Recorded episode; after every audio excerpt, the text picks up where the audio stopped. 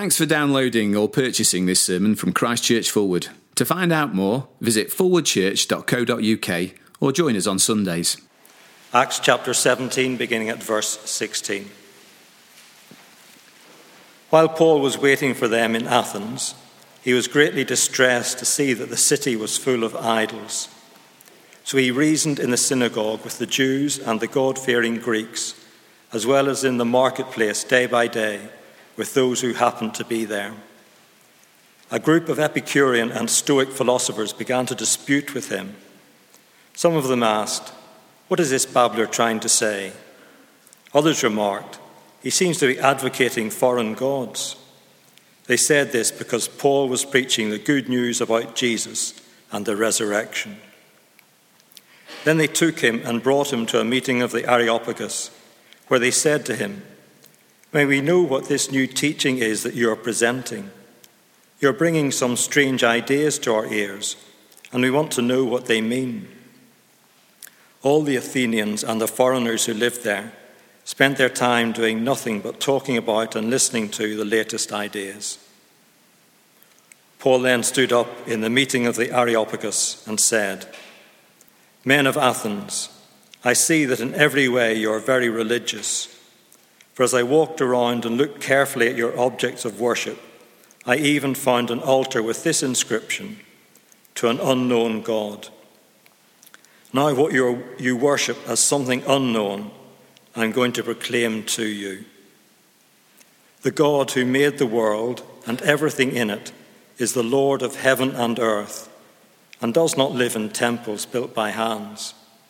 And he's not served by human hands as if he needed anything because he himself gives all men life and breath and everything else. From one man he made every nation of men, that they should inhabit the whole earth. And he determined the time set for them and the exact places where they should live.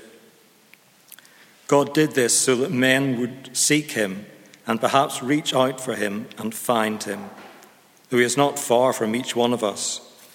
For in him we live and move and have our being. As some of your own poets have said, we are his offspring. Therefore, since we are God's offspring, we should not think that the divine being is like gold or silver or stone, an image made by man's design and skill. In the past, God overlooked such ignorance, but now he commands all people everywhere to repent for he has set a day when he will judge the world with justice by the man he has appointed. He has given proof of this to all men by raising him from the dead. When they heard about the resurrection of the dead, some of them sneered, but others said, We want to hear you again on this subject. At that, Paul left the council. A few men became followers of Paul and believed. Among them was Dionysius, a member of the Areopagus, also a woman named Damaris, and a number of others. Gracious Father, we come, if we're um, honest with ourselves, as desperately weak in your hands, but we know that you, as we've heard this evening, are a wonderful and great God. So please give us those things that we lack this evening the ability to understand what you're saying and the willingness to obey it, because we ask that through Christ's name. Amen. Please do be seated and uh, be taking up your Bibles at the passage that Gordon read for us, page 1113, if you lost the place already. Now, I've been uh, tasked uh, with helping to communicate God's unchanging gospel in different contexts.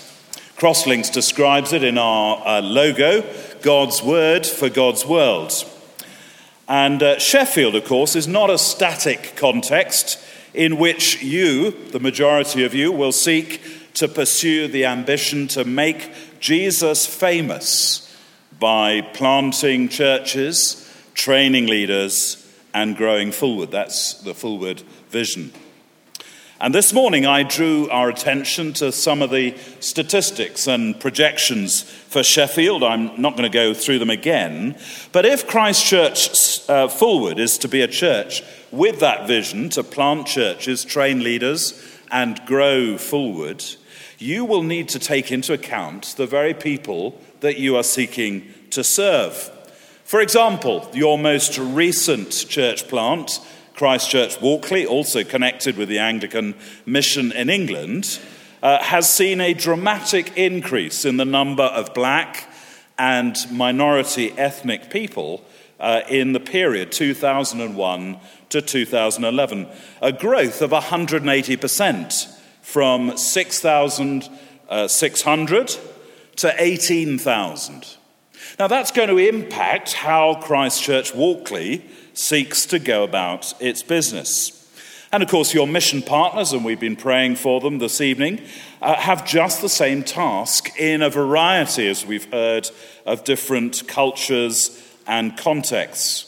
So it's really important to work hard at understanding the context. When um, a potential mission partner comes to Crosslinks and I interview them, or indeed actually staff applying for one of our posts, I will always ask them, What is the gospel? And I ask them to try not to regurgitate some potted version like Christianity Explored or Alpha or the Identity Course. But I do want to hear from them what they believe the core essentials of the gospel are.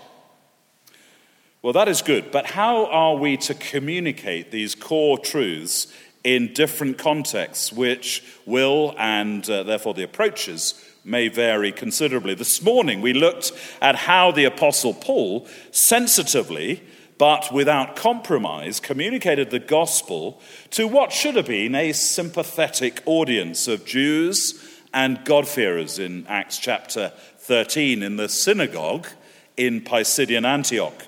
And the results were mixed, not least with the target audience of the Jews, but subsequently, actually, remarkably fruitful amongst uh, the Gentiles, the non Jews.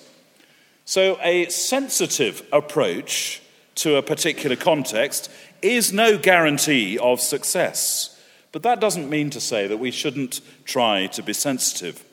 Well, this evening we're turning to a very different context, and one which is perhaps a lot closer to the reality of 21st century Sheffield. For it was a context with almost no knowledge of Jesus Christ. The Athenian context was a sophisticated, urban, but Christ ignorant context. This morning, our focus was almost entirely on the message that Paul preached. But here, the passage gives clear indications as to Paul's whole approach to the business of making Jesus known in that sort of context, not just in his message. So we shall look at his whole approach to this context with the aim of learning how we might better approach the different contexts in which we have been placed. Under the headings that you'll find uh, in the notice sheet on the, on the separate white sheet, under the headings of He observed, He responded, He spoke, all neatly beginning with H, those, uh, before a bit of a messed one uh, finishing with God worked. Well, first of all, He observed. In Acts chapter 16, the preceding chapter, Paul had had a vision of a Macedonian man begging him to come over to Macedonia and help us. Verse 9 of uh, chapter 16. And they had concluded that God had called them to preach the gospel to the Macedonians. And the main places he visited were Philippi, Thessalonica, and Berea. But the opposition from the Jews that we heard about if you were here this morning meant that Paul was escorted to Athens in the neighboring province of Achaia, where he was left alone whilst he waited for Silas and Timothy, his companions, to rejoin him. Now, Athens, even though it's well past its prime, was a significant cultural center of the Roman Empire and would have been one of the first cities to have had a Lonely Planet guide for tourists with its citadel Acropolis, temples, including the newish one uh, to, dedicated to Augustus Caesar, who had visited Athens shortly after his victory over Mark Antony. But what then did Paul do whilst he awaited his colleagues from Macedonia? Well, he didn't bed down in the local holiday inn. No, we're told, verse 16, he saw a city full of idols. Athens was swamped with them, submerged under them, forested by them. So many they were. And it's no doubt they were outstandingly beautiful, with many different materials of gold, silver, ivory, and marble. Uh, verse 29 indicates that that might have been the case. And impressive, no doubt, in their artistry. You only have to go to the British Museum in London uh, to get a sense of what they must have been like, because we've taken most of them and put them in the British Museum. Well, this was clearly more than a glimpse from his balcony as he got an impression of a city littered with idols. And he says in verses 22 and 23 that he saw that in every way they were very religious. For as I walked around and looked carefully at your objects of worship, I even found an altar with this inscription to an unknown God. Well, this analysis of the situation would have only been after careful observation. And this reminds us of an essential remit of the church that seeks to make Christ known. And I take it that Christ Church is one such. And that is to observe our context carefully so that we know and understand it. John Stott um, uh, Anglican leader of the last century, said this We listen to the word with humble reverence, anxious to understand it, resolved to believe and obey what we come to understand. We listen to the world with critical alertness, anxious to understand it too, resolved not necessarily to believe and obey it, but to sympathize with it and to seek grace to discover how the gospel relates to it. Now, some people are naturally observant, but there are tools that can help us to analyze the culture of a person or a group. A culture may be defined as a patterned way in which people do things together, and we are largely unaware of our own culture, but we can see it in others. And uh, if you look at your uh, handouts, you will notice what is called the onion model of culture. And it's very easy to look uh, at behavior. That's the most visible manifestation of culture. And then, as you go closer to the center of the onion, values, beliefs, and eventually worldviews. Well, I, have left with uh, Paul. Um, uh, Paul German, some copies of, of this little leaflet that we've produced on understanding or exploring culture. They are questions to ask in, in a way of discovery what culture is all about. Now, these can seem quite clumsy to us Brits, but my experience is that non Western cultures are actually much more open and much more keen to talk about such things than we Brits are. The important thing is to observe and to ask questions, especially when the contact is new and it's less embarrassing. Uh, I visited Ireland last year with a Pakistani church leader, and he got chatting with an Irish guy who said, Oh, my next door neighbors are Pakistanis. Oh, really? What, uh, what, what can you tell me about them? Oh, I've never spoken to them, but their child is at school with our daughter.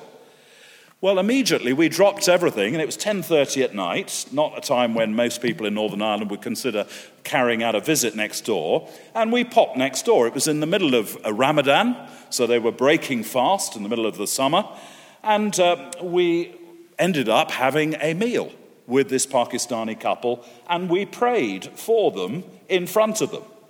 It was an immediate opening, an interest, or something like that. So Paul observed Secondly, he responded.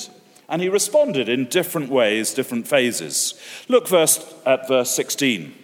He was greatly distressed, we're told. The word here is one which, from which we derive the word paroxysm. That may not mean a lot to you, but it's the kind of convulsion that is associated, I'm told, with a spasm or a seizure or an epileptic fit. And far from being impressed, therefore, by all the impressive decor and artistry, Paul, we're led to believe, was appalled at the idolatry. An idol is any person or thing that occupies the place which God should occupy.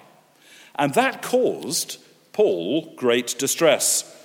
It was the same reaction as the Lord himself had with the whole golden calf episode in Exodus, when the Israelites aroused the anger of the Lord their God in the wilderness, Deuteronomy chapter 9. Paul was jealous for the honor of God. So when we pray the Lord's Prayer, and we pray those words, Hallowed be your name, we are asking for the honor of the Lord to be upheld and vindicated. Well, I would ask each of us, and I'm asking myself as well, do we have that concern for the reputation of the Lord Jesus? You see, it's a very powerful motive for mission. Yes, we evangelize because people need Jesus. Uh, a sister uh, organization called London City Mission has just that logo because London needs Jesus. So we, of course, evangelize because uh, people need Jesus. The gospel is good for people. And yes, we evangelize also because that is true love of our neighbors and friends. If we perhaps help people but do not give them the gospel, then we are uh, risking, uh, and, and we are risking giving them a cup of tea making them feel warm and comfortable for a few minutes whilst they are on their way to a Christless eternity. But most important, more important than all those motivations, is the upholding of the honor of the Lord Jesus Christ. Sometimes we offer Christ as if he's one of a number of options that people might choose to follow. But if he is who he says he is, he deserves the supreme and only place in the affections not only of us, but actually of everyone in the world. Now, we Brits tend to be too live and let live. If something works for someone, then we perhaps shrug our shoulders. But a concern for Jesus' honor will spur us on, as it spurred Paul on. A non Christian relative of mine, after visiting Turkey, came back and made the uh, observation well, they're all happy to be Muslims. Why bother them? Well, I'm not sure that Robin and Lorna, uh, working from this congregation, would agree with that sentiment. Secondly, Paul was not only distressed, but he acted on his distress. We're told in verse 17, he reasoned in the synagogue with both the Jews and God fearing Greeks, as well as in the marketplace, day by day with those who happened to be there. Feeling the great dis- distress was not sufficient itself. It needed to be acted upon, and so he went both to the synagogue, which was his normal first point of call, and uh, we, we saw an example of that this morning. And perhaps he employed the same methods that we saw this morning.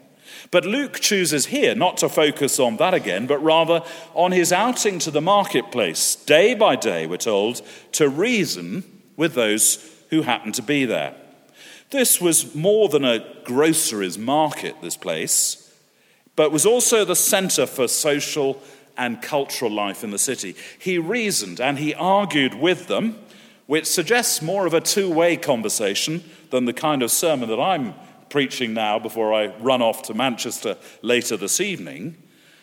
No, this is a, a much more of a, a conversation that's going on. This is much harder work because it means defending one's own convictions from the questions being put, as well as having the opportunity, hopefully, to state one's own. Well, the point is, uh, he did something, probably unplanned, but he did something. And he deliberately went where people were meeting. This, of course, led him to being taken onto the Areopagus, the more formal setting of the governing council where decisions about religions were made, whether to sponsor a new temple to add to the many others that they already had. And Paul fully seized that unexpected opportunity. Most of those people would probably never have visited a synagogue to hear what was going on. It is, and it's great, isn't it, when our churches put on events and missions, as I know you've been uh, doing over the years, but we must recognize that not everyone will come. We need to be going. And Paul went out to where the people were and were more comfortable. How are we at praying for and seizing opportunities to engage people where they are? Jesus died for them just as much as he died for those who are prepared to enter buildings such as this one. Your mission partners in, uh, in this country, in Ireland, in Cambodia, in Singapore, in Hungary, are the results of an intentional desire by Christchurch Forward, Fulwood to take the good news to people who will never come to Fulwood. Your plants in Central, Gleadless Valley, and Walkley are also results of that same desire. But it's no good going and sitting in buildings waiting for people to come. Well, it's not easy to be so intentional, whether it's ethnicity or religious affiliation. Human beings are quite wired, aren't we, to be suspicious of things we don't understand. For example, spiders. For many people, the thought of a spider immediately makes us balk. And that reaction may actually, in some countries like Australia, help protect us from nasty things. But that kind of instinctive reaction is not good when it comes to people. Just imagine a situation when I walk along here, I walk up to a Muslim woman fully um, clad, and I proffer a hand, because that's what we English do if we're wanting to say hello. Well, it's likely to be that the reaction is going to be one of recoiling. She will no doubt draw incorrect conclusions about my forwardness, and her recoil in horror causes me to draw incorrect conclusions about her, that she's not interested. Well, that is where observation and analysis are so important, so that we can do things that will be appreciated rather than rejected. So we've seen First, that Paul observed. Secondly, that he acted or responded. Thirdly, he spoke. It may seem as though I've left the vast majority of our passage until right at the end of the time that I have with you. So we'll hardly do much justice to what Luke seems to consider is very important. And that is true. And much more could be said, but I'm wanting to show how Paul engaged with a Christ ignorant culture to help us in 21st century Sheffield. So I'll briefly point to a number of features of how and what Paul said when he did speak. Notice a number of things. First of all, uh, notice this Paul spoke. We spoke about it earlier when I was interviewed. It may seem obvious, but there is a tendency amongst 21st century Christians in Britain to lack confidence in the power of the Word of God. Some would quote what is often ascribed to Francis of Assisi preach the gospel at all times, and when necessary, use words. Now, whether or not he said it, it's not true. The gospel must be spoken as well as lived out. In Crosslinks, we have people engaged in all kinds of contexts doing different things, but they share a core uh, conviction that the verbal proclamation of the gospel of Jesus Christ, the Son of God, is indispensable to mission. Without it, no one will come to know the unique Jesus and be saved. How then Paul says to the Romans, can they call on the one they have not believed in? And how can they believe in the one of whom they have not heard? And how can they hear without someone preaching to them? We must speak, and Paul does that. Secondly, what Paul spoke was as the core of his message. It has been said that Paul leaves Jesus until right to the end of his speech to the Areopagus. But notice why he was taken to the Areopagus in the first place. Look back at verse 18. It was because Paul was preaching the good news about Jesus and the resurrection. The Stoic and Epicurean philosophers were puzzled by this thinking that he was advocating foreign gods, perhaps Jesus and Anastasia, which is the Greek for resurrection. So Paul was focusing on Jesus his death, because without a death there cannot be any resurrection, and resurrection. In our communication of this wonderful gospel, it is essential to get people to Jesus, his death, and his resurrection. Notice, thirdly, Paul's sensitive flexibility. His rhetorical style followed the style adopted by local philosophers. He gained a hearing, verses 22 and 23, by using the fruit of his observations to build a bridge, the altar to the unknown God. He stated his desired goal, his thesis, in verse 23. This thing about which you are ignorant is what I'm going to proclaim to you. He gives proofs to his thesis in verses 24 to 29 before concluding with an exhortation in verses 30 and 31. You see, he was prepared to use sources that they would have been familiar with. This morning it was the Old Testament for the Jews. Tonight it was the quoting of the Cretan philosopher Epimenides and the Stoic philosopher Aratus. Again, fruit of his background work the sort of thing that mission partners will be doing all the time.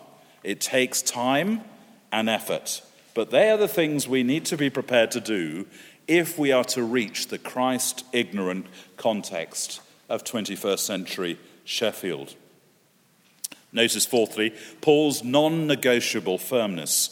Plenty of Christians today are wobbling into saying that we need to be more flexible on biblical truth. Quoting a recent poll on a particular issue, one person who claims to be an evangelical said this These figures, the, these percentages, confirm what many of us have known for some time that the Church of England leadership is seriously out of step with its members, and even more so with society at large. To which the answer is so what? The Bible makes clear that Christ's followers will be out of step. Paul was also prepared to say that his hearers were ignorant. That's not a very PC thing to say, is it? Paul does not does it nicely maybe by picking up in verse 23 on the Athenians' self-assessment in having an altar to the unknown God, but actually it was a stinging rebuke to the sophisticated elite of the cultural capital of the Roman Empire. You are ignorant, he says. And at the end, in verse 30, he tells them that continued ignorance is actually culpable.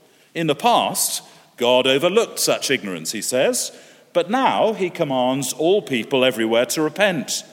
Well, that's not designed to win friends and influence people, is it? There's a cost to being a disciple, and the apostle is clear about that up front. And he is also prepared to state the negatives as well as the positives. Look at verse 24. The God who made the world and everything in it is the Lord of heaven and earth, and does not live in temples built by human hands, you who've done just that. Verse 25. He is not served by human hands, which is just what you've done, as if he needed anything. Rather, he himself gives everyone life and breath and everything else. Having picked up on the poets, who we've quoted, seen quoted, who said, We are his offspring, verse 28, he goes on to say, Therefore, we should not think, just as you have been thinking, we should not think that the divine being is like gold or silver or stone, an image made by human design and skill. Paul draws on the resurrection to make his challenge, and it is a command, not an invitation, it's a command to repent.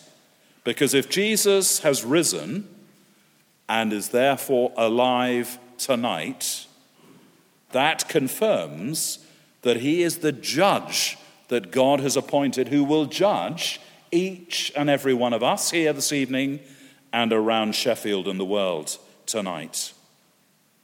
Paul spoke. He spoke of Jesus, his death and resurrection. He showed sensitive flexibility, but also with non negotiable firmness. How do our evangelistic endeavors match up? Well, finally, and very briefly, uh, God worked. This last point is just a reminder of who it is who does the work. There's a danger, isn't there, of fixating on what we have to do and how we are to do it when it is God who does the work. Some have said that Paul's evangelism in Athens was ineffective. But we read in verse 32 yes, of course, some sneered. Others, however, were inquirers and said, We want to hear you again on this subject. When I heard the good news of Jesus Christ in July 1975, I responded immediately. But for others, it can take time. Some believed in Athens that day, and for that we praise God. But it is only by the grace and the work of God. I said earlier that Paul was waiting in Athens for Timothy and Silas to return from Macedonia. And by the time they did join him, he'd moved on to Corinth. And even before Timothy arrived with good news from Thessalonica, where he'd been up in Macedonia, the reports from that church were ringing out, we're told, around Macedonia and Achaia.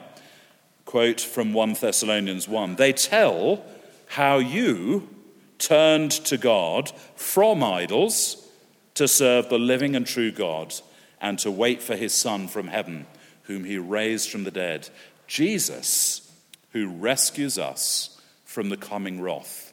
Do you see the similarity between his message in Thessalonica and its response and what he's saying here in Athens?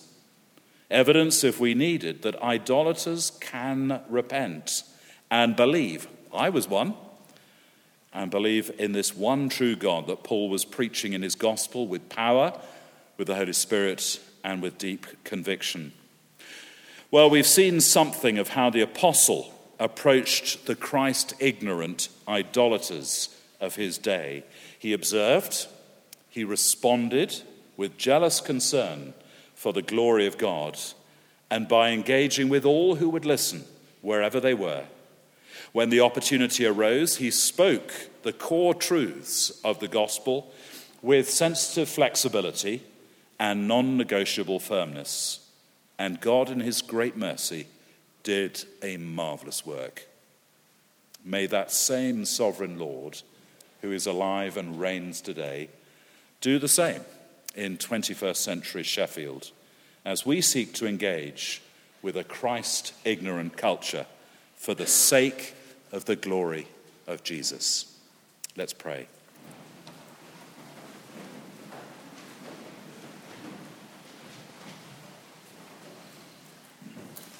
Moments silence whilst uh, we consider our appropriate response.